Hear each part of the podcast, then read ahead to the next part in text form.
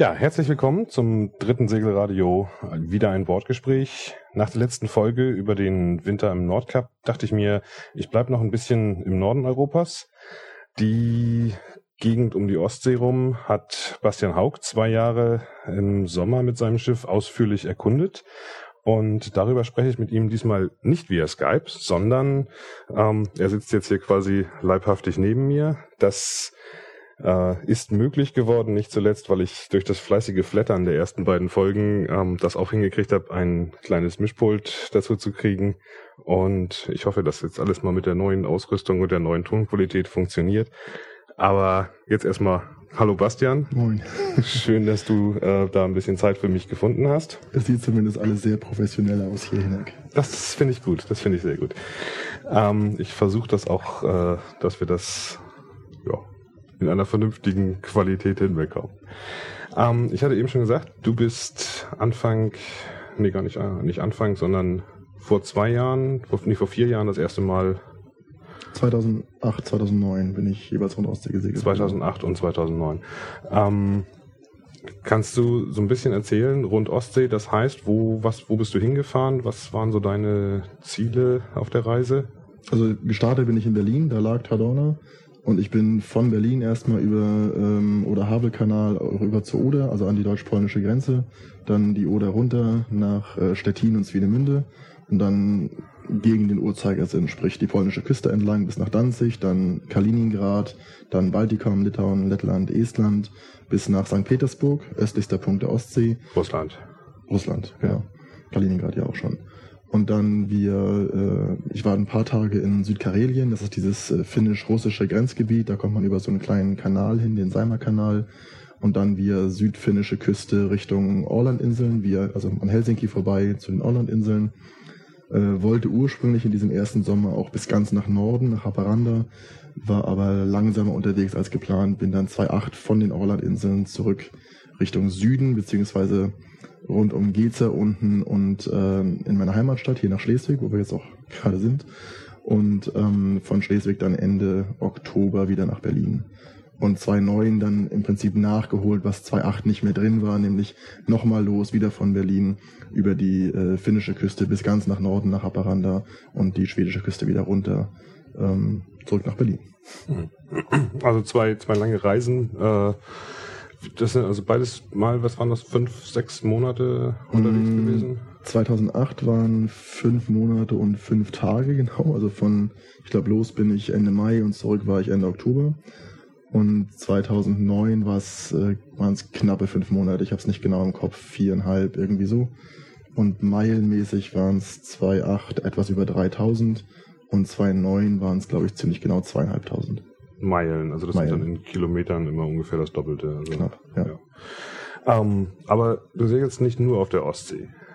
Ähm, ich bin auf der Ostsee groß geworden oder an, der Schlei groß geworden mit Segeln, habe viele, viele Jahre, also westliche Ostsee und, und dänische Südsee, wie man es nennt. Das ist so mein, mein Heimatrevier. Da sind wir mit unseren Eltern früher als Kinder immer gesegelt und mache ich bis heute gerne.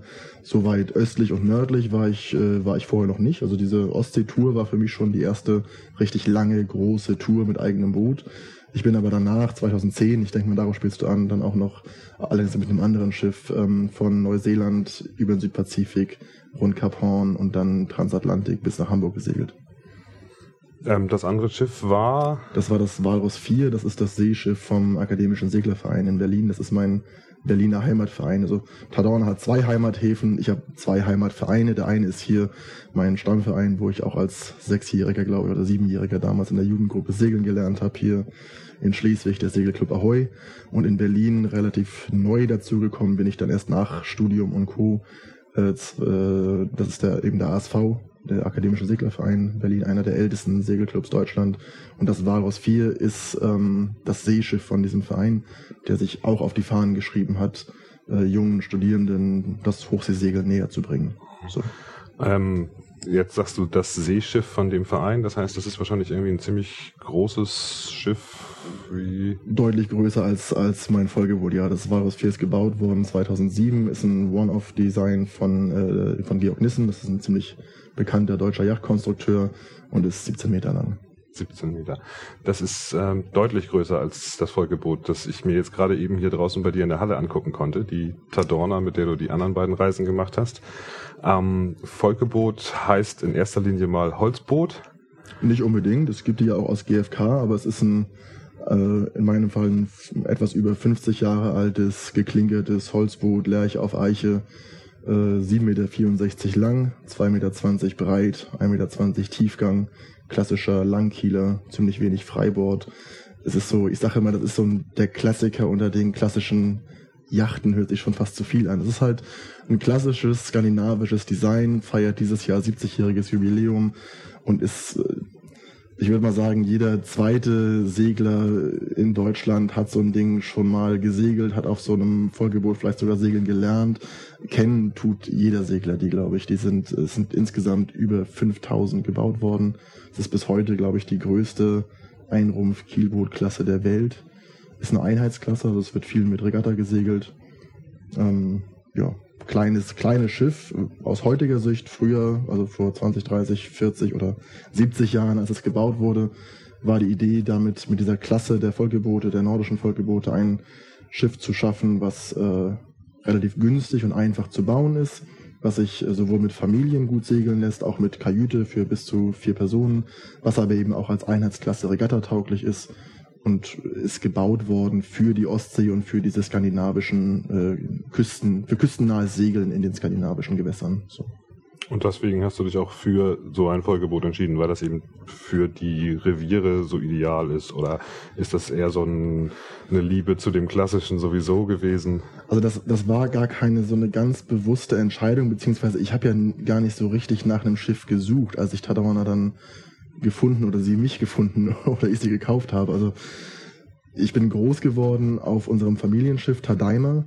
Das ist ein 6,5 KR Kreuzer von Aberking und Rasmussen. Das ist eine typische klassische Riss, ein Langkieler. Wie gesagt, Aberking und Rasmussen, das ist so eine der war früher so die Werft, die einfach richtig schöne Schiffe gebaut hat. Mhm.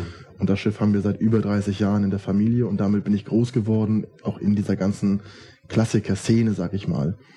Und ähm, ich habe nicht äh, 2007, als ich Tadorna zufällig äh, im Internet entdeckt habe, ich habe gar nicht nach einem Schiff gesucht, sondern das war so irgendwann im Winter saß ich zu Hause in Berlin äh, abends nach der Arbeit am Laptop und man klickt sich mal so durch die Segelseiten, sag ich mal.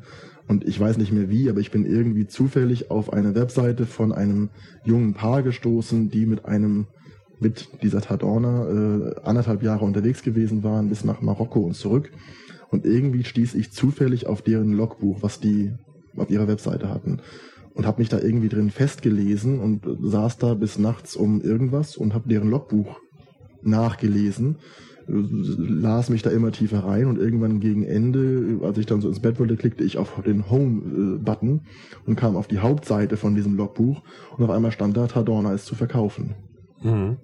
Und ich hatte diese ganze, ich hatte zwei, drei Stunden dieses Logbuch gelesen, hatte Fotos gesehen und saß davor und dachte so, ey, das passt. Also Vollgebot versus versus Tadaima, unser 6,5 KR Kreuzer, das ist ein ähnlicher Riss, also ein Langkieler. Es ist ein klassisches Schiff. Dazu kam für mich irgendwie wichtig Tadaima, Tadorna, das ist irgendwie, das hört sich schon ähnlich an und dazu muss man sagen, ich hatte zu dem Zeitpunkt hatte ich noch ein Schiff, meine mein mein altes äh, meine alte Jolle, ein Pirat, fünf Meter lang, ähm, äh, mit Namen Ronja.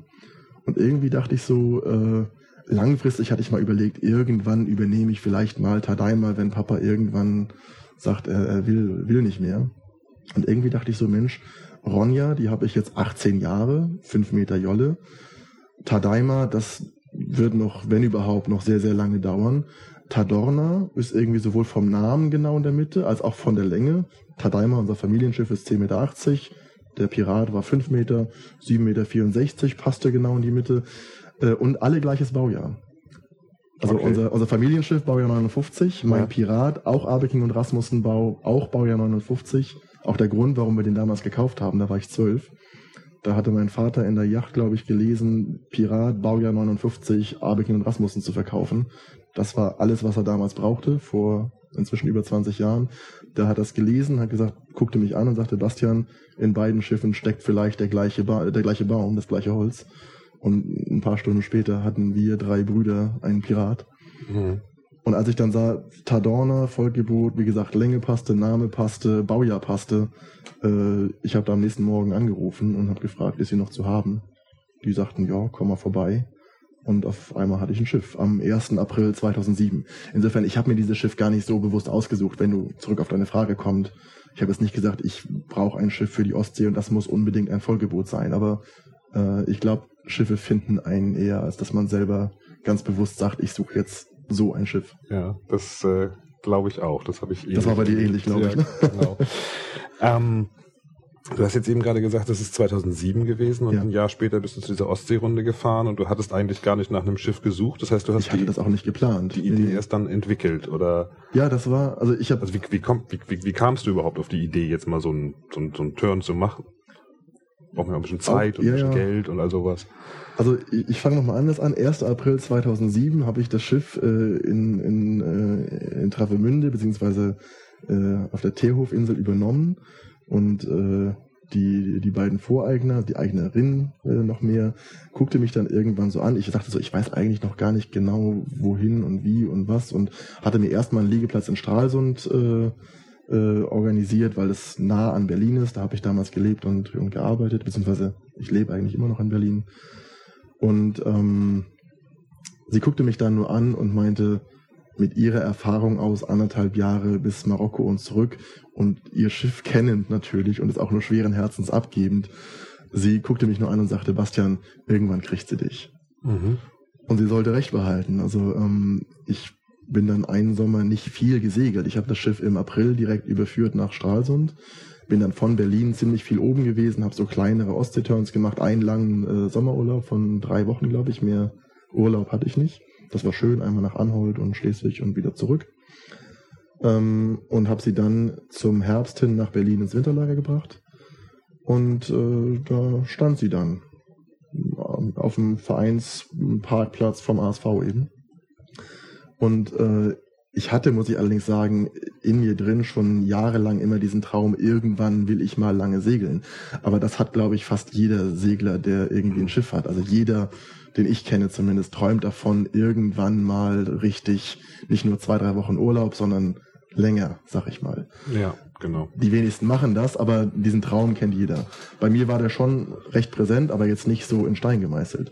Bei mir kam dann irgendwie dazu, ich war Single, ich hatte einen guten Job, auch mit Aussichten da weiterzukommen, aber da stand ein Wechsel an, ich wollte was anderes machen und hatte irgendwie das Gefühl, und das war dann so eine Leitfrage, wenn ich das jetzt nicht mache, wann mache ich das dann? Irgendwann, wenn ich 60 bin vielleicht oder äh, wenn Familie gegründet hm. und Geld verdient und alles safe und ja, sicher ist. Das ist ja so der klassische Gang, dass, dass, dass, dass viele Leute dann eben ja warten, bis, bis es soweit ist, dass das alles in trockenen Tüchern ist und dann losfahren im, ich sag mal, höheren Alter.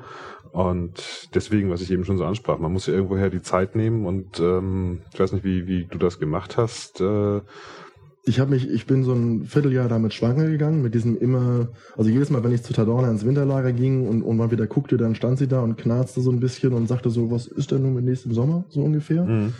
Und ähm, ich wollte das, aber wie gesagt, ich hatte einen Job und eine Wohnung und äh, Abos von Zeitungen bis sonst, was man halt so hat, was einen ja. festhalten kann. Ja, genau. Äh, und ich habe dann irgendwann für mich entschieden, ey, wenn ich jetzt wann dann, warum nicht, warum eigentlich nicht jetzt? Mhm. Und ähm, zu dem Schiff hatte ich Vertrauen, zu mir selber soweit auch. Ähm, und ich denke, der, der Trick war dann einfach für mich irgendwann dahin zu kommen, dass ich sage, okay, ne, Thema Zeit, Thema Geld, äh, Thema geht das. Ähm, man muss da einfach einen Cut machen und sagen, ja, das geht und ich mache das jetzt. Und die Konsequenzen sind dann, wenn man sich erstmal entschieden hat. Das Schwierigste ist die Entscheidung.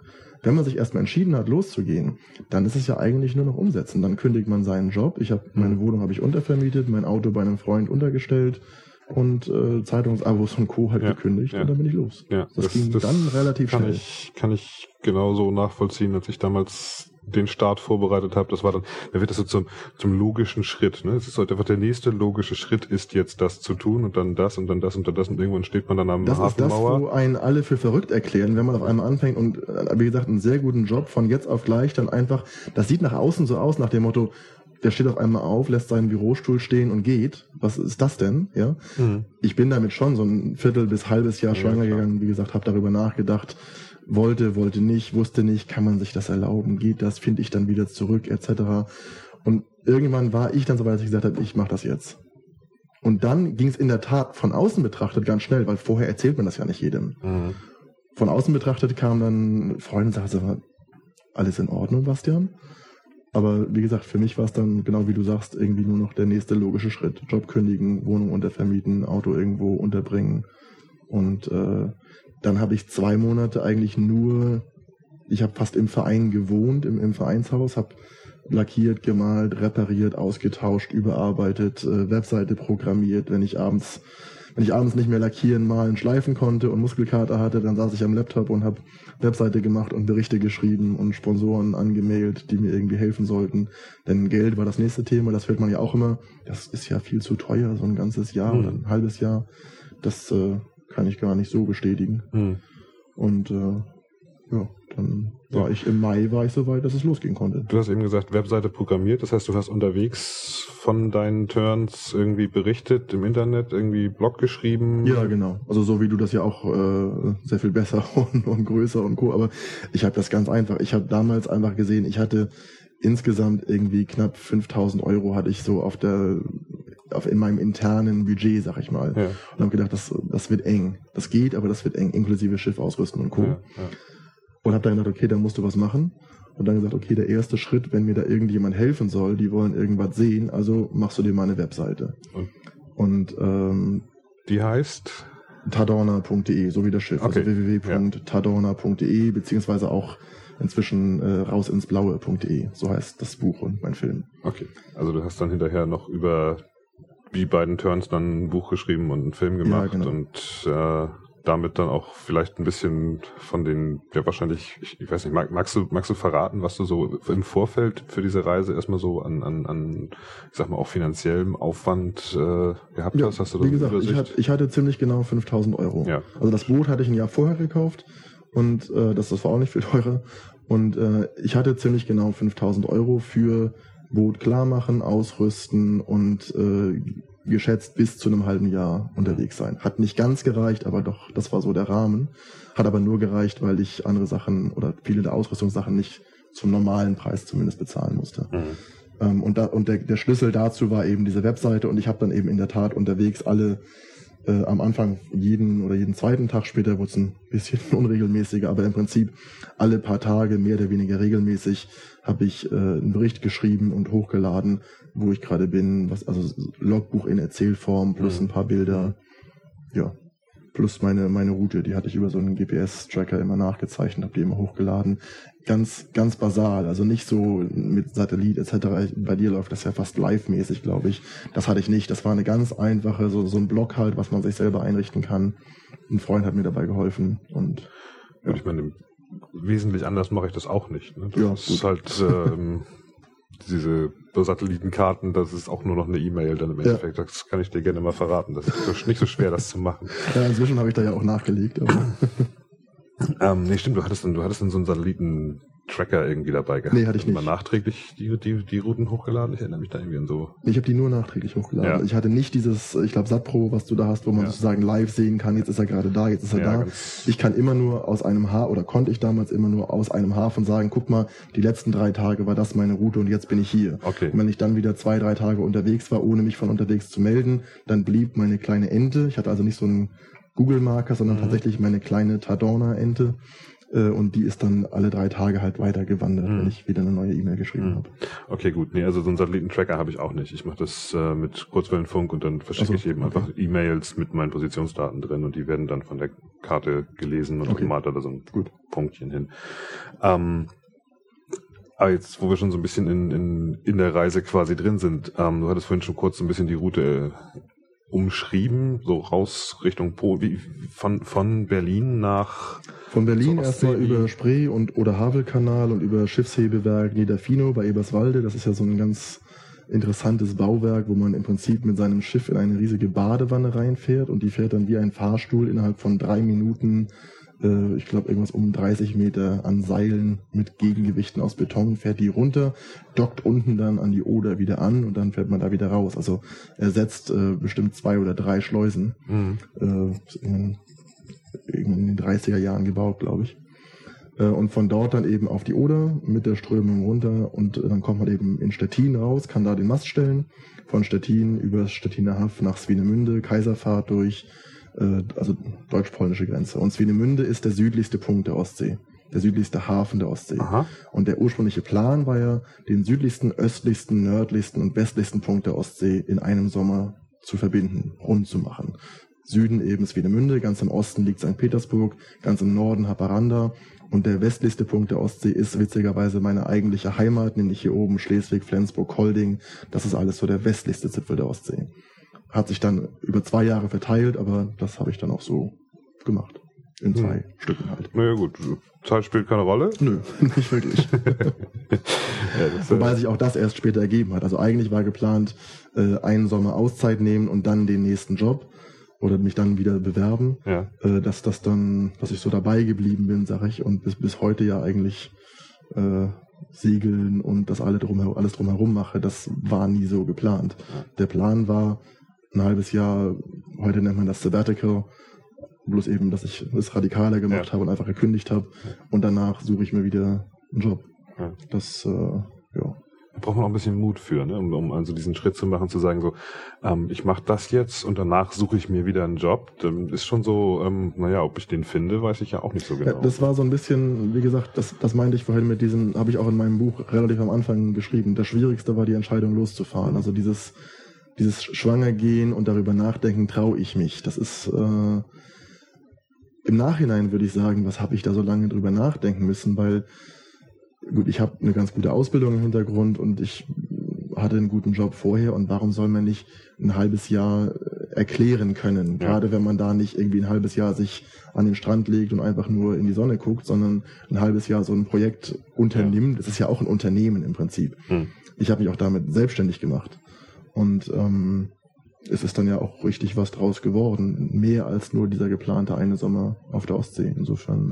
Äh, aber ja, es ist äh, am Anfang erstmal muss man sich überwinden und im wahrsten Sinn des Wortes ins äh, damals noch recht kalte Wasser springen im April. Ja, nicht nur nicht nur kaltes Wasser, sondern ja auch ähm, seglerisch. Ja, es, es, ich erinnere mich, es gab vor dir vielleicht mal von Wilfried Erdmann die Ostseeblicke, die da so ein bisschen in der Richtung äh, genau. Baltikum. Da hatte er was drüber geschrieben. Direkt, der ist ja direkt nach der Wende. Das muss noch mal viel viel. Ja. Also sein, sein Buch hatte ich natürlich dabei und auch mehrfach gelesen das ist nochmal, das war ja noch eine ganz andere Zeit. Ne? Direkt, ich glaube 89, 90 ist er direkt. Ja, muss, muss so ja, die, die Zeit gewesen 89 sein. oder 90 war, genau. Ähm, deine, deine Eindrücke so ein bisschen dann? Ich meine, du bist ja wahrscheinlich relativ schnell gleich um die Ecke rum und dann äh, Polen, äh, die Küste rauf. Genau. So ein bisschen so, wie, wie, ja, ich sag mal, Land und Leute. Wie hast du das? das ist, das, ist das anders als in, äh, in Berlin? Naja, also ich sag mal so, also ich kannte, bei, bei mir war es als Kind immer so, wir hatten unser Schiff immer zuerst in Kiel, dann in Schleswig liegen und für uns war irgendwie immer die logische Route, wir kamen aus der Schlei raus, Schleimünde, Leuchtturm und dann links abbiegen, also nach Norden, also irgendwie Richtung dänische Südsee oder kleiner großer Belt oder maximal nach Schweden, aber es war immer irgendwie linksseitig, sag ich mhm. mal. Ich war ich war nie südlicher oder, oder weiter in die andere rechts rum, sag ich mal, als Kieler Förde. Ich war selbst mit meinem eigenen, mit, mit meinem Vater nie, es ist doch Labö Lübeck so, aber weiter nie. Mhm. Also auch die ganzen neuen Bundesländer, ich bin da nie gewesen früher. Mhm. Und ähm, wir sind damals nie auf die Idee gekommen, irgendwie, was ist denn noch weiter östlich? Gut, zu Sowjetzeiten und Co. ging das auch nicht unbedingt. Ähm, aber das ist ja jetzt nicht erst seit, ähm, das ist ja schon eine ganze Weile her, dass das alles öffentlich zugängliches Gebiet ist. Ich hatte mir keinen riesen Kopf gemacht. Ich bin auch nicht jemand, der jetzt Reiseführer liest und alle Turnführer liest und Turnberichte und ich will das ja lieber selber entdecken. Also ich bin so einer, der sagt, okay, ich brauche Seekarten und ich brauche irgendwie einen guten Hafenführer vielleicht. Mhm. Und ansonsten ähm, ich will selber sehen, was da zu sehen ist, so ungefähr. Ja. Habe ich mich oft drüber geärgert, weil ich habe auch Sachen verpasst, die, wenn ich es gewusst hätte, dass da was Interessantes um die Ecke ist, dann wäre ich da nochmal hin. Aber das gehört dazu. Ähm, ja, Land und Leute. gut, Polen, das ist noch relativ nah dran, sag ich mal. Das, in Danzig war ich vorher auch schon mal. Richtig spannend für mich und das war auch so ein Grund, da wollte ich unbedingt hin bei Kaliningrad. Ja, und also Kaliningrad. Das ist ja diese russische Enklave. Russische Enklave mitten in Europa ja heutzutage. Also ja. seit die baltischen Staaten, Estland, Lettland, Litauen ja zur EU gehören, ist Kaliningrad ja komplett abgeschnitten eigentlich. Ähm, und das war schon spannend. Also allein schon, also die Polen haben gewisse Vorbehalte gegenüber dieser, dieser russischen Enklave. Die, äh, die Polen, die ich getroffen habe, bevor ich dorthin bin und denen ich gesagt habe, in Danzig zum Beispiel, ja, Next Port äh, Kaliningrad, die haben mich angeguckt und gesagt, bist du bescheuert? Du willst nach Kaliningrad? Die da, dann hört man Horrorgeschichten, man würde da 20 Meilen außerhalb schon irgendwie, jetzt nicht beschossen, aber abgefangen und selbst mit Visum dürfe man da nicht rein und die seien ganz unfreundlich und ja. hat sich ja nichts davon bewahrheitet. Ähm, du sagst selbst mit Visum, das heißt also für, du brauchst ein Visum. Ein Visum braucht man, ja. Also sowohl für Kaliningrad als auch für St. Petersburg muss man sich rechtzeitig vorher um ein Visum bemühen. Ähm, man kann ein Touristenvisum beantragen oder ein Businessvisum. Ich hatte so ein Businessvisum, weil ein Touristenvisum gilt nur einen Monat lang und nur für eine einzige Ein- und Ausreise. Okay. Und da Kaliningrad zwar zu Russland gehört, aber man ja erst wieder raus durch die baltischen Staaten und dann in St. Petersburg wieder ja. rein muss, muss man also ein- und ausklarieren. Also braucht man ein Businessvisum mit mehrfacher Ein- und Ausreise und das gilt dann drei Monate. Und da muss man auch so ungefähr seine Route angeben, aber das, die, die nageln einen da nicht drauf fest. Ja. Und das ist kein Problem. Ich meine, wenn man im Segelboot unterwegs ist und dann so ein Geschäftsvisum vorzeigt, äh, dann nö, wundern nö, die sich nicht geht. drüber. Das ist, äh, wenn man das ganz offiziell machen will, auf dem klassischen Weg, dann braucht man eine Einladung von einem Russen. Der muss einen einladen, muss sozusagen für einen bürgen. Mit dieser Einladung und dieser Bürgschaft muss man dann zur Botschaft, muss dann das Visum beantragen, den Zweck seiner Reise erklären, etc. pp. Ähm, das ist, glaube ich, also das geht, das ist der normale Weg. Aber äh, selbst die Botschaft selber hat auf ihrer Webseite, weist sie hin auf ein, zwei, drei Visa-Agenturen in Deutschland und sagt, Leute, macht das über die. Das kostet dann ein kleines bisschen mehr, aber auch nicht viel. Und äh, da schickt man seinen Pass hin, füllt ein Formular aus und kriegt den ein paar Wochen später zurück mit so einem Visum drin auf meinem Stand, glaube ich, eingeladen durch das Olympische Komitee Russland. Naja, das passt ich habe nie mit denen zu tun gehabt. Ja, aber es ist ja, ja. irgendwie sportlich segeln, das passt ja schon irgendwie zusammen. Das deichseln die irgendwie, keine ja, Ahnung. Okay. Ähm, und dann fährt man einfach so drauf zu? Ja, nicht ganz. Also man muss schon, das ist alles Sperrgebiet um Kaliningrad. Es gibt ein ganz klar markiertes, inter, eine internationale Seewasserstraße, die auch die einzige Einfahrtschneise sozusagen ist. Man muss sich erstmal außerhalb der 12-Meilen-Zone, also außerhalb der Hoheitsgewässer halten ähm, und ist dann auch angehalten, sich äh, über UKW anzumelden bei der russischen Küstenwache. Das habe ich getan, da hat aber keiner geantwortet. Insofern mhm. bin ich dann rein, habe mich an dieses Fahrwasser gehalten. Es hat sich aber draußen niemand für mich in irgendeiner Form interessiert, zumindest nicht Kaliningrad. Und man kommt dann auf Baltisk, das ist der Vorhafen, also der Einklarierungshafen für die für Königsberg, also Kaliningrad. Äh, dort kommt man dann an, wird dann in der Tat über Funk angesprochen und wird dann äh, geleitet zu einem kleinen Zoll- und Einklarierungspier. Die sind dann nicht sonderlich eingestellt auf äh, kleine Sportboote. Da kommen eher so die Container an, die halt diese Enklave Kaliningrad versorgen. Insofern ist das alles ein bisschen witzig.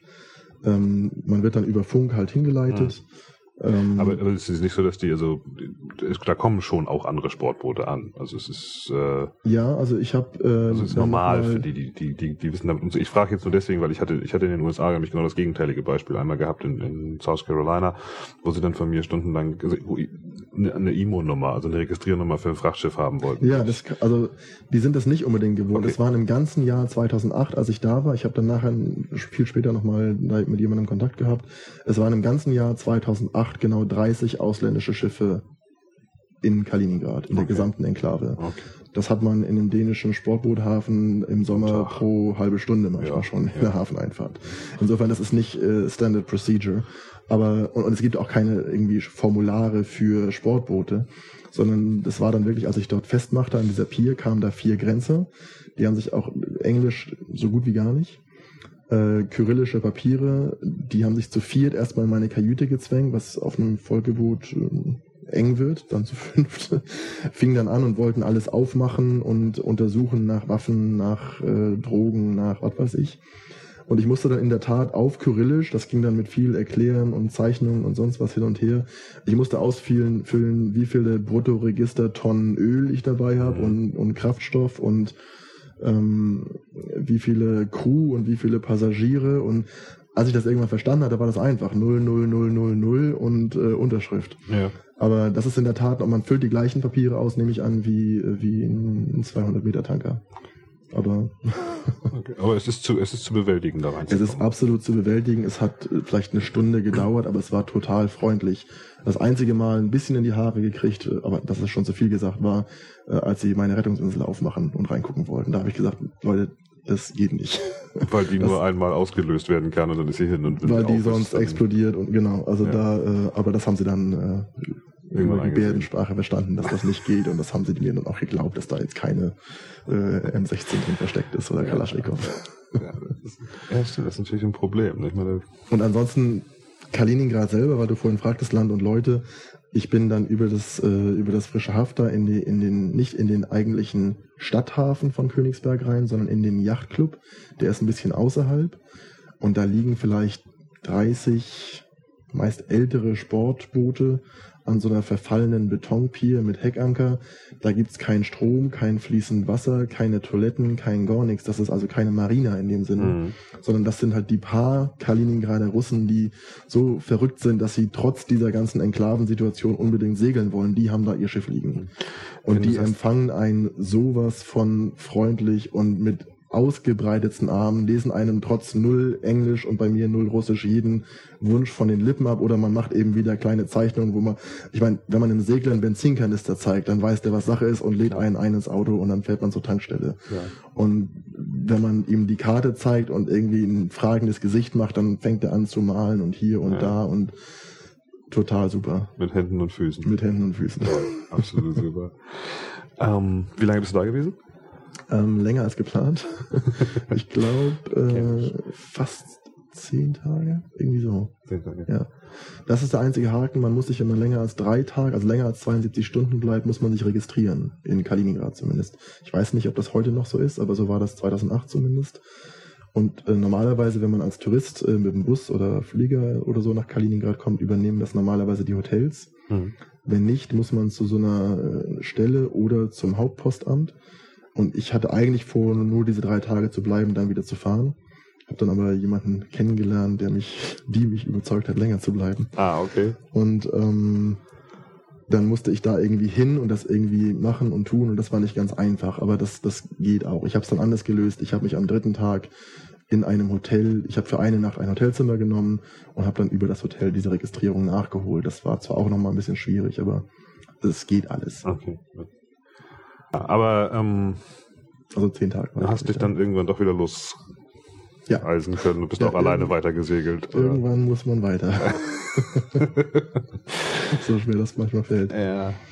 Ähm, und dann eben Richtung Baltikum. Also ja. Was mir jetzt gerade eben noch so einfällt, wo, wo, segeln die, du hast gesagt, da ist diese, diese Wasserstraße, die führt da direkt in den Hafen rein und links und rechts das Sperrgebiet. Wo segeln die, die da ihre Boote liegen haben? Ähm, die Straße rauf und runter stelle ich mir jetzt Nee, so auf, nee, auf dem, auf dem Seekanal, da, da darf man auch gar nicht segeln. Okay. Da fahren ja die ganzen großen ja. Frachter und Co. durch. Auf dem frischen Haff kann man ein bisschen segeln, aber groß ist das auch nicht. Nee, die meisten gehen schon raus auf die Ostsee und ähm, haben dann eben, das haben sie mir auch in dieser Hand-Fuß-Kommunikation erklärt, wie schwierig das eben ist für einen Russen aus Kaliningrad seinem Sport nachzugehen. Die müssen eben jedes Mal sich mit ihrer Immigration etc. Äh, rumschlagen und erklären, wo sie jetzt hinwollen und Visum beantragen für jedes EU-Land. Und es ist ja. ja. alles drumherum EU. Und es war ganz witzig, ein äh, Schiff, die Nina, das ist ein Regattaschiff von denen, so ein, ich glaube, es ist ein Vierteltonner muss das gewesen sein. Die wollten an der Regatta teilnehmen, äh, die von St. Petersburg aus startete. Äh, während ich da war. Ja. Und die waren also irgendwie am zweiten oder dritten Tag fingen die da an, ihr Schiff da klar zu machen, tonnenweise Proviant drauf zu packen, etc. Ich dachte schon, Mensch, Leute, das ist doch alles hier gar nicht, ne? Von Hafen zu Hafen nach St. Petersburg ist es nicht so weit. Aber die haben mir erklärt, naja, wir sind zu acht auf einem Vierteltonner gemeint. Ja, also Vierteltonner heißt jetzt. Ja, so ein kleineres Regattaboot. Also ich, das war keine, irgendwas um zehn, knappe zehn Meter. So, ja, okay. glaube ich. Ähm, und die sagten mir, naja, aber wir haben das irgendwie mit den ganzen Visa und so, das wollen wir uns gerne sparen, weil das ist irgendwie immer so ein Aufwand. Deswegen haben wir uns vorgenommen, wir segeln einfach jetzt nonstop nach St. Petersburg mit Wachen, weil dann können wir ja aus Russland, ne, Kaliningrad raus in internationales Gewässer. Ja. Und segeln dann einfach nonstop durch und äh, kommen dann in St. Petersburg wieder an und dann haben wir ja Russland gar nicht wirklich verlassen, wenn wir nicht zwischendurch irgendwo festmachen. War die Idee hat leider nicht funktioniert. Die sind einen Tag später kamen sie mit ganz langen Gesichtern, die hatten einen Tag lang mit ihrer Auswanderungsbehörde da in Baltisk äh, verhandelt und versucht, das irgendwie denen zu erklären, dass sie nirgendwo festmachen, durchsegeln etc. Die haben sie nicht rausgelassen. Mhm. Die kamen dann einen Tag später wieder und haben dann ihre ganzen Wodka-Reserven im Hafen von Kaliningrad an Bord äh, vernichtet mhm. und waren nette Nachbarn. Ja. Waren etwas enttäuscht, dass sie nicht Regatta segeln konnten. Aber das ist, ähm, wenn du sagst, also jetzt in den europäischen Häfen ähm, ist es ja auch so, wenn du, wenn du rausfährst äh, und ins internationale Wasser rausgefahren bist und dann wieder reinfährst, egal wo in Europa, musst mhm. du ja, ich weiß nicht, äh, muss man da auch noch einklarieren?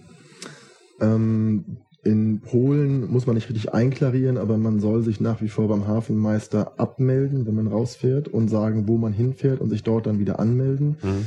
Das ist äh, offiziell ist das immer noch eine eine Sicherheitsstufe sozusagen in deren recht bürokratischem System, dass sie einfach sagen, hey, die Küste ist nicht ganz ungefährlich und wenn wir wissen, dass dein, dass du jetzt mit deinem Schiff ablegst und dein nächster Hafen ist äh, da und da und dann kommst du da wieder an, dann machen wir einen Haken dran und alles ist gut und wenn du da nicht ankommst, dann können wir im Zweifel eine Suchmeldung rausgeben. Warum, warum ist sie nicht ungefährlich? Na, die Küste ist relativ ungeschützt, aber ähm, also bei, bei starkem Nord- oder Nordwestwind hat man da halt ziemliche Seen, die sich da vor diesem recht geraden Strichküste aufbauen können. Aber ich glaube ehrlich gesagt nicht, dass das noch so gemacht wird.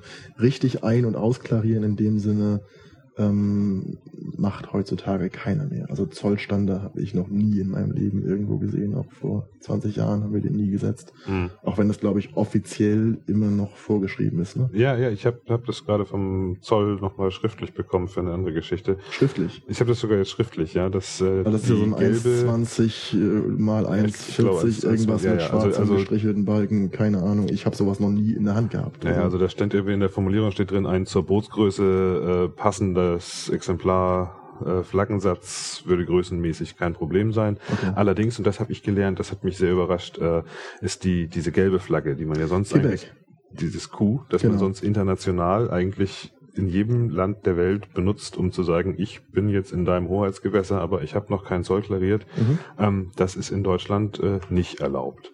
Also die habe ich aber in der Tat dabei gehabt ja. und die habe ich auch für Kaliningrad und Russland gesetzt. Da, dort und nur dort. Ja. Aber äh, bevor ich einklariert hatte in Kaliningrad, hatte ich die oben und bei der Einfahrt St. Petersburg bis zur Einklarierung hatte ich die auch oben und sie dann nach der Einklarierung ausgetauscht gegen die russische Gastlandflagge. Ja. Und als du von, von Russland rüber bist ähm, in die Baltikstaaten, die waren ja damals schon EU, ja. ähm, musst du dann da auch nochmal wieder einklariert haben oder? Ähm, muss ich ehrlich gesagt nachdenken. Ich glaube nicht. Nee. Weil du ja als EU-Bürger also genau, zurück ich, ich habe dann einfach, und wie man das halt normal so macht, ne? auch ja. wenn ich wenn ich von Polen direkt rüber wäre, hätte das ja auch keinen interessiert. Ja, ja. Ist EU. Ich habe einfach auf See irgendwann äh, Gastlandflagge Russland geborgen, Gastlandflagge äh, Litauen hochgezogen. Das ist nicht ganz sauber, ich glaube eigentlich, wenn man es ganz genau laut Gesetz, Paragraph irgendwas nimmt, dann kann es sein, dass da irgendwo was Kleingedrucktes steht, dass man das anders machen sollte. Ich habe das nicht gemacht. Ja. Das interessiert aber auch keinen. Das, das ist nur auch. Kaliningrad und St. Petersburg. Die ja. gucken. Und also, wie gesagt, Kaliningrad, die haben sich erst gemeldet, als ich direkt vom Hafen war, obwohl ich sie so, wie man das soll, angefunkt habe, ja. an der 12 Meilen äh, Hoheitsgrenze. In St. Petersburg war es ein bisschen anders. Da muss man sich auch um, da muss man um eine Insel herum, die heißt Goglan, das ist der westlichste, eine kleine Insel, der westlichste Außenposten, Außen, Außenposten Russlands, mitten im, ähm, im finnischen Meerbusen. Dort fängt die internationale Seewasserstraße an, die dann Richtung St. Petersburg führt. Ja. Und äh, dort muss man sich eigentlich auch über Funk anmelden. Da hat keiner geantwortet. Auch später äh, vor Kronstadt, also direkt vor St. Petersburg, hat auf meine Funksprüche auch keiner geantwortet.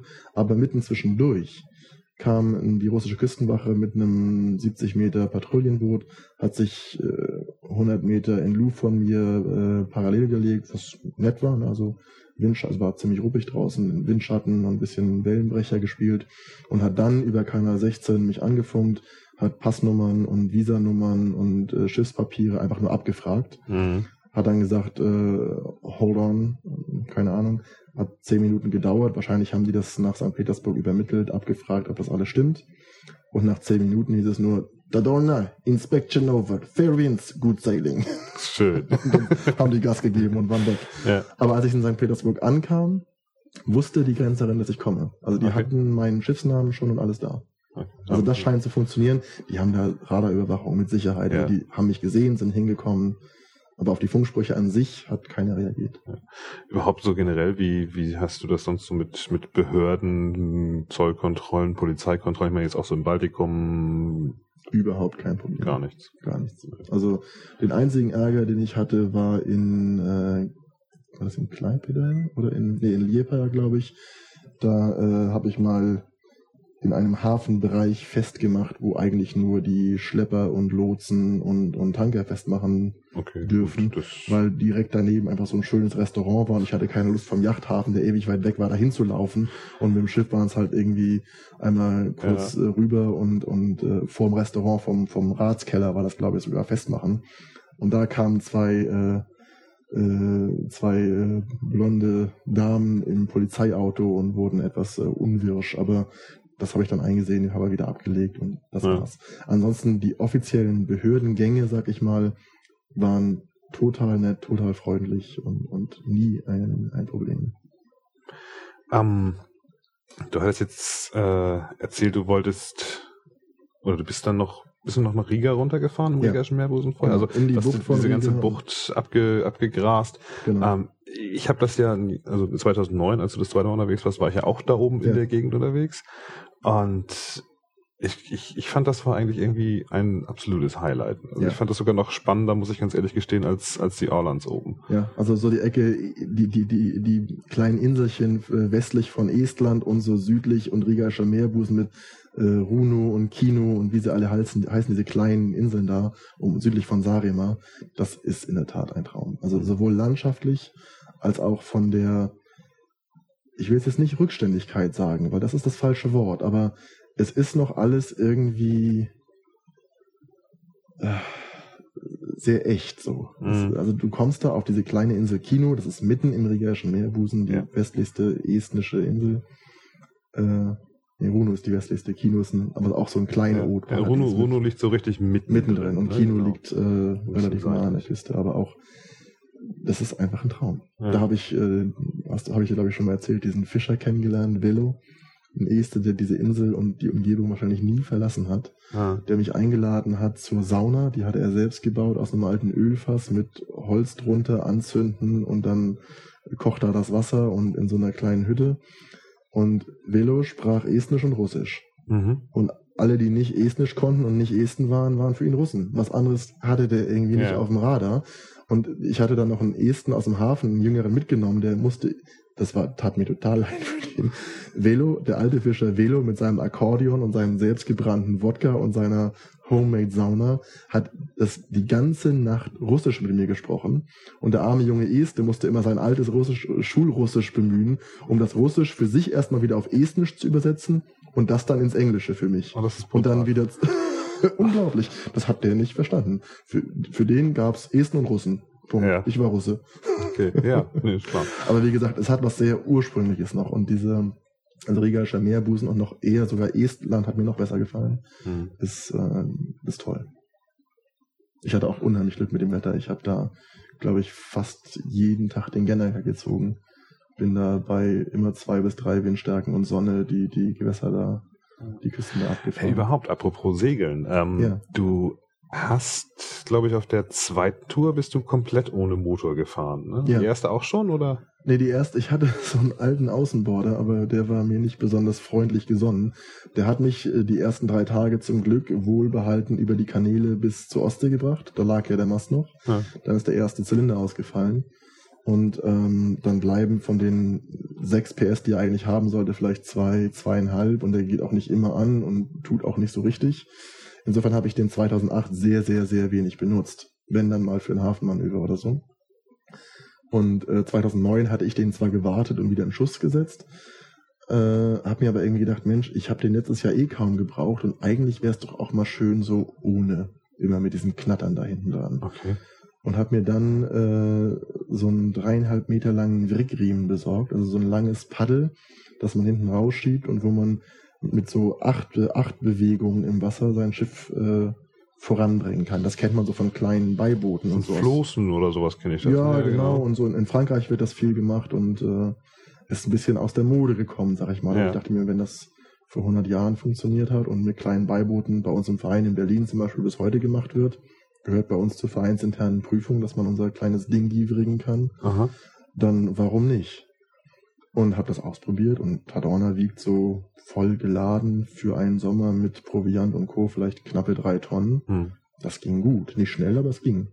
Und dann bin ich 2,9 los mit dem Außenborder bis nach Swinemünde wieder, bis äh, an die Ostsee, habe ihn dann hochgezogen und habe für mich, ich habe kurz überlegt, lasse ich ihn da.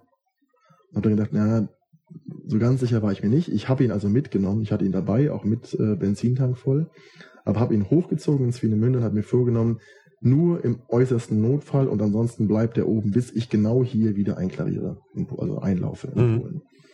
Und ich habe ihn in der Tat nicht gebraucht. Ich habe diese etwas über 2500 Seemeilen von Swinemünde bis ganz nach oben Haparanda entlang der finnischen Küste und via Schweden wieder zurück. Komplett ohne Motor mit, ich habe es nicht gezählt, 50, 60, 70 Anleger, Ableger, Ankermanöver etc. Alles unter Segeln oder wenn gar kein Wind war, dann mit diesem Rückriemen langsam, gemütlich, macht das Ganze zu einem ganz anderen Erlebnis. Es macht sich irgendwie für einen selber, also man kriegt zwar Blasen, aber das gibt sich mit der Zeit, da kommt dann die Hornhaut.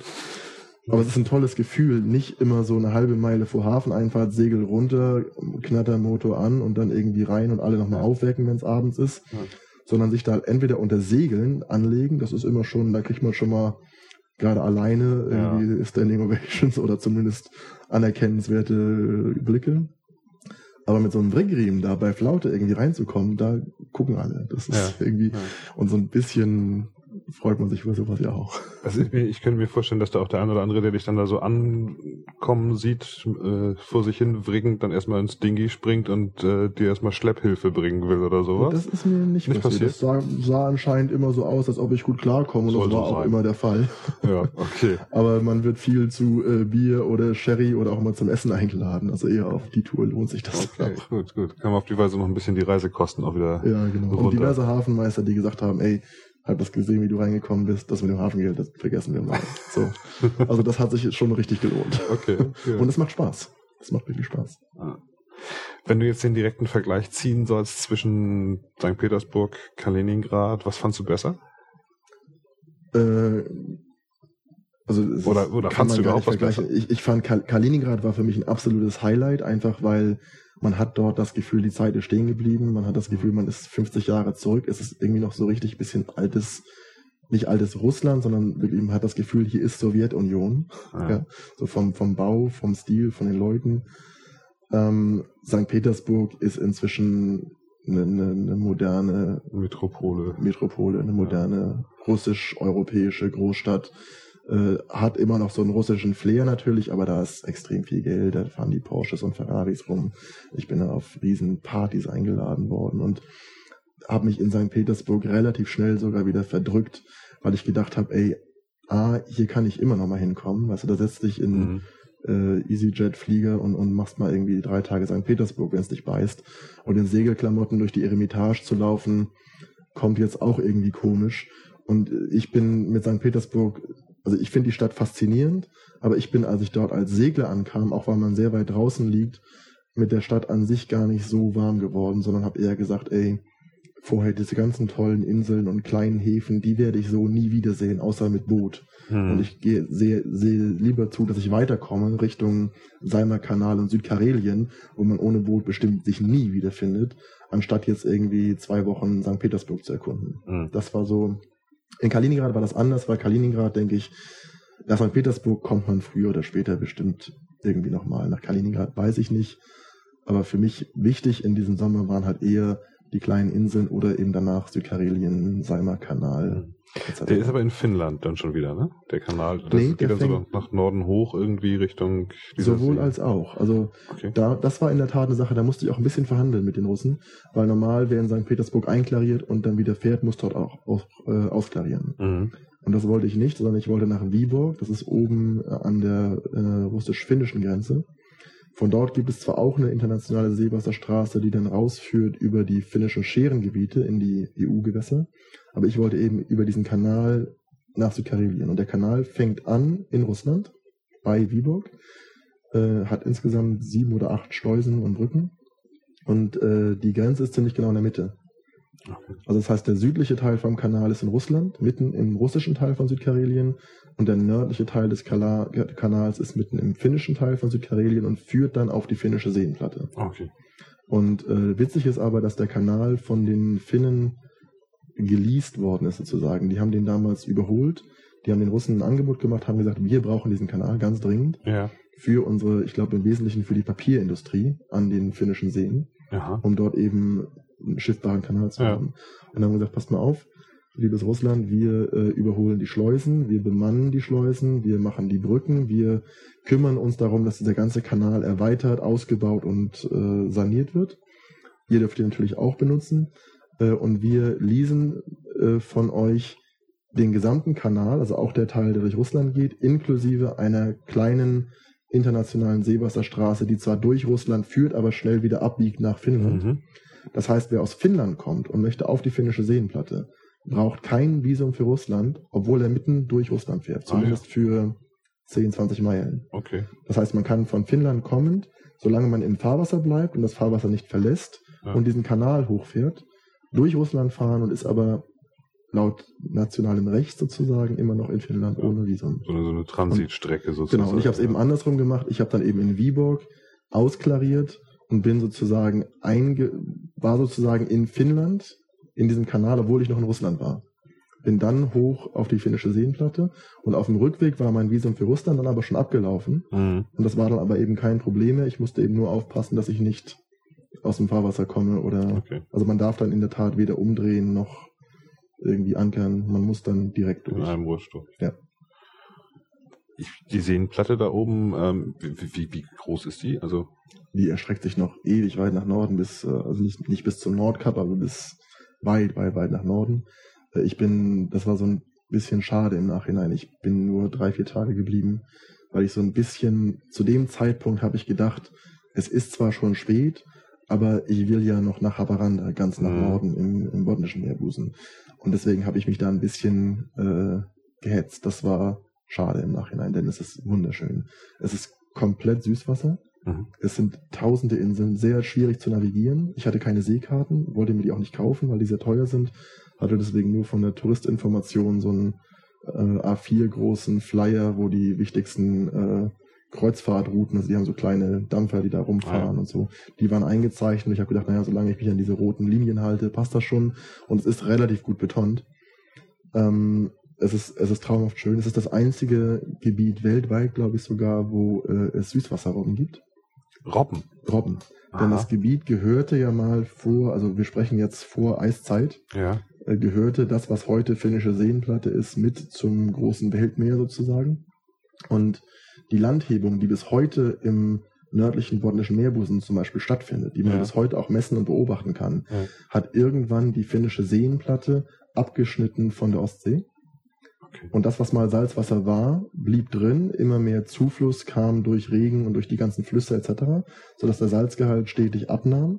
Und die paar Robben, die da anscheinend nicht rechtzeitig den Sprung in die Ostsee gefunden haben, sind eingeschlossen worden und haben sich über die Zeit adaptiert. Okay. Und es gibt bis heute eine Robbenart, die heißt auch Seima-Robbe. Mhm. Die gibt's nur da, gibt's ein paar hundert Exemplare von. Ich habe sie, glaube ich, nur ein oder zweimal kurz gesehen. Aber traumhaft schön. Ja. Man kann dort ewig weit nach Norden noch segeln. Ich war, wie gesagt, nur drei Tage, glaube ich, dort und bin dann umgedreht und über den Kanal wieder zurück. Und von, ähm, aber dann von, von, von Finnlands Südküste, wo du dann ja dann wahrscheinlich so durch diese Scherenlandschaft da so ein Genau. bisschen durchgefahren bist, hast du dann irgendwie dich ja entschlossen, nicht mehr bis Haparanda hochzufahren im ersten Rutsch. Ja, die Entscheidung war gar nicht so ganz meine, sondern das war so eine Mischung aus, es war A schon recht spät. Ähm, Und äh, es wurde auch schon langsam kühler und die Tage kürzer. Mhm. Und ich habe dann äh, kurz vor Hanko war das. Ich bin von Helsinki los Richtung Hanko. Das ist der südwestlichste Zipfel Finnlands. Und bin da in einem Rutsch durch. Und habe dort ziemlich auf die Mütze bekommen. Mhm. Und ähm, da drehte der Wind nicht so, wie er sollte. Und der Wetterbericht stimmte auch nicht so ganz. Und so viel war es gar nicht. Aber wie gesagt, mein Schiff 50 Jahre alt und ähm, alles so ein bisschen wandelnde Baustelle auch gewesen, weil ich hatte nicht viel Geld. Ja. Ähm, und mir ist kurz vor Hanko beinahe der Mast gekommen, weil das obere Jumstark äh, gebrochen ist. Beziehungsweise der Beschlag für das Jumstark, also der, die obersten Wanden und Starken, die Ja. den Mast stabilisieren. Äh, das oberste Jumstark ist gerissen. Und äh, ich war zum Glück gerade draußen und merkte das eine Sekunde vorher, weil mir eine Schraube auf den Kopf fiel. Oh. Und dann riss der ganze Beschlag aus dem Mast. Ja. Und ich hatte zum Glück schon das zweite Ref drin, sodass das Großsegel nicht ganz oben äh, Druck aufgebaut hatte. Und bin dann sofort über Stach gegangen, also sofort gewendet, ja. hab Druck aus dem, aus dem Segel genommen und bin dann so mit Mühe und Not noch nach Hanko gekommen. Ja.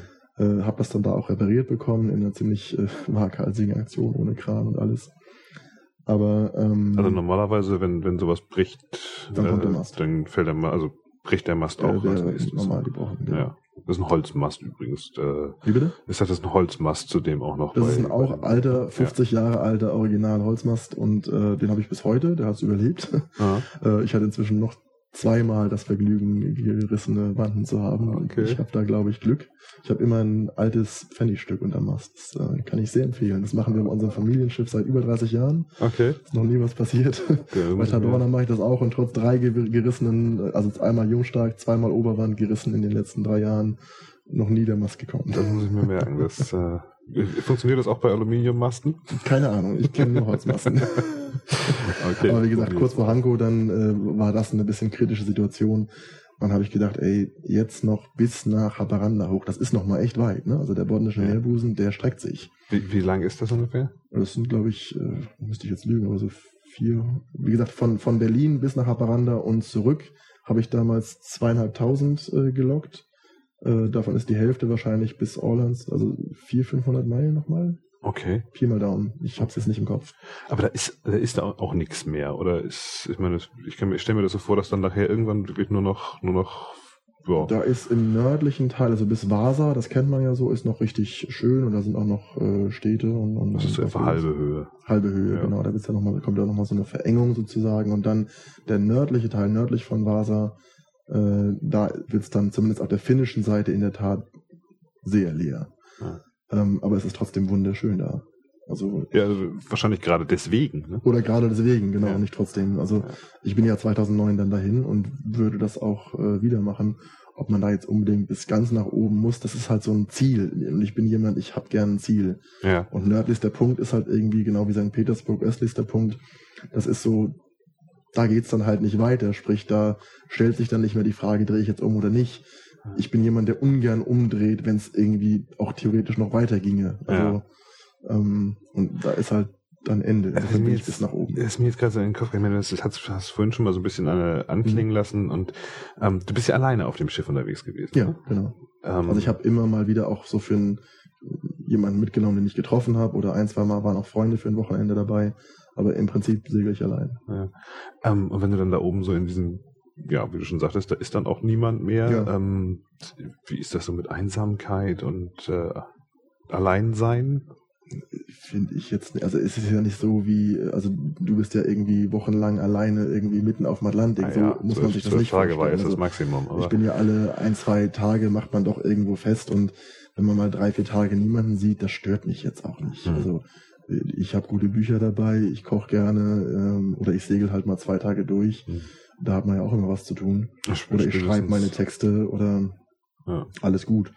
Ähm, und als Einhandsegler finde ich ja immer, es, sag, es denken alle immer, da wäre man, wenn man alleine segelt, wäre man ja so allein. Genau. Ich muss sagen, genau das Gegenteil ist der Fall, weil Ja. wenn du als Einhandsegler irgendwo ankommst, dann Ja. wirst du ganz anders wahrgenommen. Da kommt jeder zu dir, um Hallo zu sagen. Ja, stimmt. Wenn du zu zweit oder mit Crew irgendwo ankommst, dann bist du so eine Gruppe, Ja. das ist dann so eine Einheit, da, da kommt keiner mal so eben und sagt, äh, moin, ich wollte mal Hallo sagen, Ja, wenn das das zwei oder vier oder mehr sind. So ein Charterschiff, das hat man, glaube ich, selten, dass so eine. Ich glaube, das Kind ist aber auch, also wenn man, wenn man selbst mal irgendwo mitsegelt, man kennt das dann aber auch selbst. Man, man, Man bildet ja so eine, so ja, eine man, man Einheit. liegt ne, an und dann setzt man sich hinten ins Cockpit trinkt und trinkt erstmal und- und schnackt. Anlegerbier und schnackt und Genau. interessiert sich eigentlich gar nicht für das, was drumherum passiert. Und wenn man alleine ankommt, dann macht man vielleicht auch sein Bier auf, aber sitzt dann halt oben auf seinem Schiff alleine und guckt dann auch recht offen äh, Ja. so äh, einmal im Kreis, weil natürlich würde man gern auch mal was sagen oder was hören oder jemanden kennenlernen oder und das geht in beide Richtungen, glaube ich. Insofern,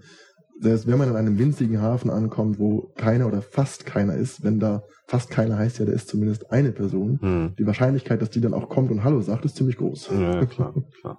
Ja. Ähm, aber das hast du dann, wie gesagt, ja den Weg da hoch erst in der, im zweiten Turn gemacht. Du 2009. hattest vorhin gesagt, äh, auf der auf der finnischen Seite wird es zumindest leer, das heißt auf der schwedischen Seite ist Da sind auch oben im Norden noch Luleå, Umeå, da sind noch ein paar größere auch Unistädte und da ist insgesamt etwas mehr los, ja. Ist auch landschaftlich fast noch ein Stück schöner. Wieder im etwas südlicheren Bereich höher Küsten, die hohe Küste von Schweden. ja. Ein, ein Traum. Steilküsten, ganz, ganz viele Inseln, Scheren. Ähm, die finnische Seite ist auch schön, aber ist flacher und steiniger und weniger grün und ist karger, sag ich mal. Fiel mir aber auch schon unten auf. Ne? Also in den Orlands fiel mir auch schon auf im Vergleich zu den schwedischen Scheren sind die Steine kleiner, viel verteilter, das Wasser ist zwischen. grauer, Ja, genau. ne? also das scheint irgendwie da wirklich so ein ja, auf der einen Seite Schweden und auf der anderen Seite Finnland. Das kann man richtig sehen. Wo Ja, man, das ist ein Unterschied, landet. genau. Ich glaube, man könnte es fast, wenn man drauf zusegelt, auch ohne Kompass äh, einordnen. Das Ja. ist Schweden, das ist Finnland. Ja, ja. Vielleicht nicht ganz. Ähm, du hattest mir erzählt, glaube ich, wenn ich mich richtig erinnere, du wolltest ursprünglich auch nochmal durch den Goethe-Kanal fahren auf dem Turn. Ähm, eigentlich nicht. Aber 2009 war ja insofern ein, besonderen Sommer, ein besonderer Sommer, als dass ich äh, jemanden kennengelernt habe. Okay. und äh, Christina aus Göteborg. Und äh, wir haben uns kennengelernt in Turku in Finnland beim Tallship Race. Das ist eine Regatta für Großsegler, wo ich mich halb legal eingeschlichen habe. Ich habe sie dann Wochen später per SMS, weil sie mir nicht aus dem Kopf ging, angefunkt und habe sie eingeladen, wenn ich über die schwedische Grenze zurück nach Schweden komme, mitzusegeln. Ja. Das hat sie gemacht. Äh, ist aus Göteborg mit dem Zug nach, äh, nach Luleå gekommen, ist dort an Bord gestiegen und ist eine Zeit lang mit mir zusammen die schwedische Küste wieder runtergesegelt. Musste dann aber zurück nach Göteborg, weil die Uni wieder anfing. Ah, okay. Und da kam bei mir so die Idee auf, Mensch, dann segelst du da jetzt hin. Ja. Und äh, da Hast du aber nicht ich, gemacht dann im Endeffekt. naja, ich wollte durch, deswegen kam ich drauf. Also da Ja. habe ich dann gedacht, okay, dann eben bei Stockholm rechts abbiegen, Göderkanal, kommt in Göteborg raus, dann kann ich Christina besuchen. Das äh, ging dann nicht, weil ich zu spät war. Da, der Göderkanal macht irgendwann zwar nicht komplett zu, aber zumindest, also machte dann auch im Winter, Mhm. aber der hatte dann noch nicht zu, aber hatte dann schon umgestellt auf dieses Pulkverfahren, sprich, die warten dann immer, bis eine Anzahl von Schiffe zusammenkommt und die müssen dann in einem Rutsch auch ohne anzuhalten und links und rechts zu gucken, da durch. Ich muss mal kurz dazu sagen, also der Goethe-Kanal führt so ein bisschen unterhalb von Stockholm und dann wirklich so einmal wie so ein, wie so ein Schnitt quer rüber Genau. nach Göteborg äh, auf die andere Seite von Schweden. Genau. Es ist ziemlich teuer, da durchzufahren. Meine Reisekasse war schon ziemlich leer. Ja, Und dann habe ich gedacht, naja, dann mache ich das andersrum, dann segel ich unten rum. Also einmal ganz äh, ja. runter die, die, äh, die ostschwedische Küste und westschwedische Küste wieder hoch. Und äh, 2009 war aber auch so ein, dann schon Herbst, nicht mehr Sommer, wo meine kleine Tadorna schon ganz schön äh, Schwächen gezeigt hat. Wie Okay. gesagt, 50 Jahre altes Schiff. Ja. Ich bin fast abgesoffen zwischendurch. Was, was da passiert? Ich habe, äh, also passiert ist einiges, aber unter anderem habe ich vor Luleå, als ich äh, äh, etwas spät dran war, um den äh, Zug zu erreichen, mit dem Christina aus Göteborg kommen sollte, bin ich zwei Tage und zwei Nächte durchgesegelt, war etwas übermüdet und habe direkt vor der Einfahrt in den in den Kanal, der zum Hafen von Luleå führt, habe ich eine Unterwassermole einfach übersehen. Also wirklich Und dann so richtig war klar eingezeichnet, war, da stand sogar eine Tonne. Ah, Ich habe einfach die Tonne auf der falschen Seite genommen und Okay. bin mit Fullspeed bei Welle mit mindestens 5, 6 Knoten Fahrt im Schiff, volle Kanone auf eine Mole, die so einen Meter unter Wasser war und ich habe 1,20 Tiefgang. Also Ja. hat richtig gekracht. Aber, aus, aber das Schiff hat's ausgehalten. Das Schiff hat's überlebt. Also das eine Oberwand, das war das zweite Oberwand. Ah, okay. Äh, Das äh, eine Oberwand ist gerissen, Mast ist aber wiederum stehen geblieben. Wie gesagt, der Pfennig. Mhm. Ich habe mir das notiert, ja. Gut. Und äh, hat sich dann, das Schiff hat sich dann so schräg über die Mole geschoben, ähm, kam ein bisschen Wasser rein, aber ging dann wieder. Aber der vorderste Kielbolzen hat einen ganz schönen Schlag wegbekommen und die Verbände insgesamt und das Schiff fing ab dem Zeitpunkt bei mehr Wind deutlich mehr an zu lecken als sowieso schon. Das heißt, es kam durch die ganzen Verbände, also zwischen den Planken, kam Ah ja. ab einer gewissen Windstärke, drückte es richtig kleine Springbrunnen Ja. hoch. Oh. Und das wurde dann im Herbst, als dann die, die, die Herbststürme anfingen und es ein bisschen rauer wurde, da so um Gotland rum, äh, hat mich das richtig gemerkt. Da kam richtig Wasser rein. Dazu war meine alte Batterie nicht mehr so ganz fit. Sprich, die elektrische Lenzpumpe wollte nicht mehr so ganz. Mhm. Und als ich dann immer äh, zu Fuß am Pumpen war, also mit Handpumpe, beziehungsweise später sogar nur noch mit Eimer, habe ich dann irgendwann gedacht, okay, ähnlich wie 2008, wo ich entschieden habe, jetzt noch bis nach Haparanda ist Schwachsinn, habe ich 2009 dann irgendwann entschieden, jetzt noch wieder hoch bis nach Göteborg und das im Oktober bei 5 Grad Außentemperatur mit einem Schiff, das dir eigentlich ganz klar zu verstehen gibt, ich will nach Hause, ich habe keinen Mhm. Bock mehr, dann lässt du das. Und ich bin dann stattdessen äh, zurück nach Berlin gesegelt und bin dann eine Woche später mit dem Flieger nach Göteborg. Also Ah, ja. Göterkanal war, war gestorben. Göderkanal. Und Göteborg auch. Aber du hast das Boot jetzt nicht mehr in, äh, äh, hast das Boot jetzt wieder in Berlin dann gehabt und hast dann dich da an die Reparaturen gemacht? Nee, das Boot, also ich bin Ende Oktober 2009, genau wie Ende Oktober 2008 in Berlin angekommen, habe Ja. sie rausgekramt, beim ASV vorne äh, auf, den, auf den Parkplatz gestellt und ähm, hatte dann ja schon ein Ticket nach Neuseeland für diese halbe Ach, genau, für die- diese Rücküberführung von dem Walross von Auckland, Neuseeland über den Südpazifik, rund Kap Horn bis nach Hamburg. Mhm. Das heißt, das Schiff selbst und ich waren nur diese zwei Monate, also November, Dezember in Deutschland und Berlin. Ich habe Weihnachten hier noch gefeiert und bin dann kurz vor Silvester am 29. nach Neuseeland geflogen und habe das Schiff da einfach äh, stehen lassen. Mhm. Und ähm, bin wiedergekommen von der Welt von dieser halben Weltumsegelung im äh, späten Juli 2010 Mhm. äh, und äh, habe dann eben Tadorna angeguckt und äh, ja, man sollte ein altes Holzboot nicht einen Sommer lang draußen stehen lassen. Das tut den Schiffen nicht gut. In meinem Fall tat es Tadorna sowieso nicht gut, weil sie war eh schon angeschlagen und sie war in der Sonne komplett äh, gerissen. Das Holz wird dann trocken, schrumpft etwas und kann dann eben reißen. Das war Mhm. bei meinem Schiff passiert. Ich hatte mehrere Planken, die auf fast der gesamten Schiffslänge so weit gerissen waren, dass ich, ich konnte auf drei oder vier verschiedenen Ebenen auf beiden Seiten meine Hand äh, durch das Schiff stecken. Okay. Und ich Das stand dann, also so, so, so, so soll quillt das Holz auf, wenn es im Wasser ist und dann, und wenn es austrocknet, zieht sich wieder zusammen. Eben, der Sommer 2010, da wurde es im Mai, als ich noch auf den Azoren war, auf einmal richtig heiß Ah. und das ging ganz schnell. Oh. Das, äh, wenn ich da gewesen wäre, hätte ich sie sofort ins Wasser geschmissen oder zumindest feucht gehalten oder ich war halt mitten auf dem Atlantik. Ah. Da konnte ich mich schlecht drum kümmern. Was macht man dann? Ich meine, ist das dann noch zu retten? Retten kann man alles. Ich stand davor, das war schon erstmal so ein Schlag in die Magengrube und eigentlich, äh, also wir haben alle davon abgeraten. Alle haben gesagt, Bastian, das war's dann wohl mit deinem Schiff hier. Und äh, ich war bei einem Bootsbauer, der hat nur gesagt, Bastian, fangen wir gar nicht mit an. Das kostet mehr als äh, fünf Schiffe neu von der Qualität. Und ähm, dann kamen so witzige Vorschläge von meinen Vereinskollegen wie, äh, wir machen da einen Sandkasten für die Kinder hier vom auf dem Mhm. Vereinsgrundstück. Das will Oder- man ja auch unbedingt hören dann sowas. oder Ne? wie, äh, Kreissäge und wir bauen da ein Bücherregal draus aus deinem Bug oder Seebestattung auf dem Wannsee oder das nächste Osterfeuer wartet schon. Ähm, und ich hatte einfach so viel in diesen zwei Jahren mit dem Boot erlebt, dass ich gesagt habe, das, also gesagt habe ich das gar nicht. Ich war kurz davor zu sagen, es macht wirklich keinen Sinn. Denn Tadorna war nie viel wert rein vom Schiff her, sag ich mal, aber emotional eben. Ähm, ich habe dann für mich, ich konnte das nicht.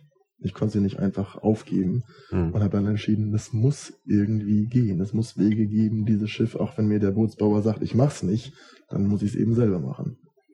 Und äh, dann habe ich eben im Herbst 2010 angefangen, zumindest darüber nachzudenken, wie. Und äh, um es jetzt zu weit auszubreiten, sie, Ja. äh, sie steht jetzt hier.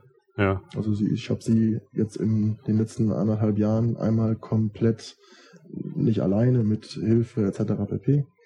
Aber wir haben Planken getauscht, Franken getauscht, Spanten getauscht, der gesamte Innenausbau ist neu, die Schotten, das Cockpit, die Elektronik. Äh, Du hast, du hast auch eine ganze Menge Neues reingesteckt an, an, an Elektronik. Das, früher hast du ja immer gesagt, so Seekarten, was anderes kommt mir nicht, äh, nicht dazu. Und ähm, hast jetzt lauter, ich habe ja gerade gesehen, Kartenplotter dabei und und ja, also das sind so nach und nach die, ähm, ich sag mal so, 2.8, 2.9 war ganz, ganz klassisch. Ich hatte so gut wie keine Elektrik dabei, geschweige denn Elektronik. Das einzige war ein Handplotter, so, ein- so ein kleiner Garmin, aber auch ohne Kartenmodul, ohne alles. Und Ja. ich habe das gelernt, klassisch mit Seekarte, Dreieck und Zirkel und mache das bis heute so. Ja. Ähm, 2010 auf dieser Weltumsegelung mit dem Varus, das war natürlich was ganz anderes. Äh, auf dem Varus haben wir zwar auch ganz klassisch navigiert, mit auch Großkreisrouten und Sextant und allem drum und dran, aber hatten natürlich auf so einem Weltumseglerschiff äh, alles dabei, was es an Elektronik eben so gibt. Und Mhm. das habe ich natürlich auch alles gelernt und, und kann das inzwischen auch alles. Ähm, der Plan war ja eigentlich, ich wollte letztes Jahr schon los mit Tadorna auf die nächste Tour und wollte die norwegische Küste hoch bis zum Nordkap, also außenrum diesmal. Und hatte da einfach das äh, Problem, dass ich äh, gar nicht wusste, wo ich mit den ganzen Seekarten hin soll. Rund Ostsee Ja. war schon viel, das waren rund 50 Kilo Papier im Wert von fast 3000 Euro, glaube ich. wie, wie hoch ist der Stapel so ungefähr Ja, dann? das ist schon, also mein Kartenshop war mehr als voll. Ich habe da extra Ja. so einen zweiten Boden eingezogen. in Also du zeigst hier gerade so ungefähr so, 30 ja, so Zentimeter. 20, 20, 30 Zentimeter Ja. Kartenmaterial rund Ostsee, wirst du bestätigen können. Du bist ja auch darum. Oder Ja, ich hatte, nee, aber ich habe mich dann ein bisschen zurückgenommen äh, mit den Detailkarten, muss ich ganz ehrlich gestehen. Ja, ich habe die gebraucht gekauft. Ich Ja. hatte also auch estnische und lettische und russische und ich hatte einmal alles. Ich habe ich hab's auch, auch schon auf der Tour so gemacht. Ich habe nicht vorher alles gekauft. Ich habe so ein bisschen unterwegs gekauft. Das war dann zwar ein bisschen blöde, weil ich häufig das Problem hatte, dass ich nur dann für die nächste kleine Etappe mal irgendwie eine Karte kaufen konnte und nicht äh, für die gesamten äh, Etappen. Aber ich hätte es auch anders machen sollen. Ich hätte auch vorher mir wirklich alle Karten für die gesamte Runde damals besorgen sollen. ja, Ähm, ich dachte damals, naja, vielleicht sind sie da oben auch ein bisschen billiger, aber so, das hat sich ja, nee, überhaupt nicht ist- bewahrheitet. Preislich Ja. sich das gar nichts. Und gebraucht ist besser als neu. Ja. Ähm, nee, aber wie gesagt, zu der Elektronik zurück. Ähm, für Norwegen wäre das so nicht in Frage gekommen, das alles in Papier mitzunehmen. Das geht gar nicht. Sprich, für Norwegen war der Plan gut, dann eben alle Übersegler, klar. Und ein paar Detailkarten, wo ich sicher weiß, da muss ich hin und da wird's ganz tricky. Und ansonsten eben doch ein Plotter mit äh, so einem Navionics äh, Seekartenmodul für die Detailgeschichten. Das ist ein Kompromiss. Aber du hast gesagt, letztes Jahr wolltest du das machen ja, und das heißt, äh, du hast es noch Das nicht gemacht, alles steht aber noch an. hat alles ein bisschen länger gedauert. Also äh, dass dieses, diese Restaurierung, Strich Refit, Strich Überholung oder wie man das nennen soll von Tadorna hat sehr viel länger da- gedauert als geplant. Da kam dann eins zum anderen. Ich habe ja unter anderem auch noch um das Reparieren dieses Schiffes, weil alleine hätte ich das gar nicht gekonnt. Ich habe angefangen in Polen auf einer kleinen Werft. Dann war ich letztes Jahr auf der Boatfit in Bremen auf so einer Restaurierungsmesse. Bin dann mit dem Schiff hier nach Schleswig, weil ein Freund hier in Schleswig angeboten hatte, mir zu helfen, da, äh, da Hand anzulegen. Und dann haben wir zusammen, Jul und ich, um die Restaurierung von meiner kleinen Tadorne auch noch eine Werft gegründet. Und wir Okay. sitzen ja hier gerade auf unserer, Ja. auf äh, meiner, unserer Werft. Ähm, und das hat alles einfach Zeit gefressen, Ja, um es kurz zu machen. ja. Aber Ähm, Der Plan ich steht wollt, noch. Ich wollte los, ich wollte da zum Nordkap. Der Plan steht im Prinzip immer noch. Ähm, ich werde dieses Jahr definitiv segeln.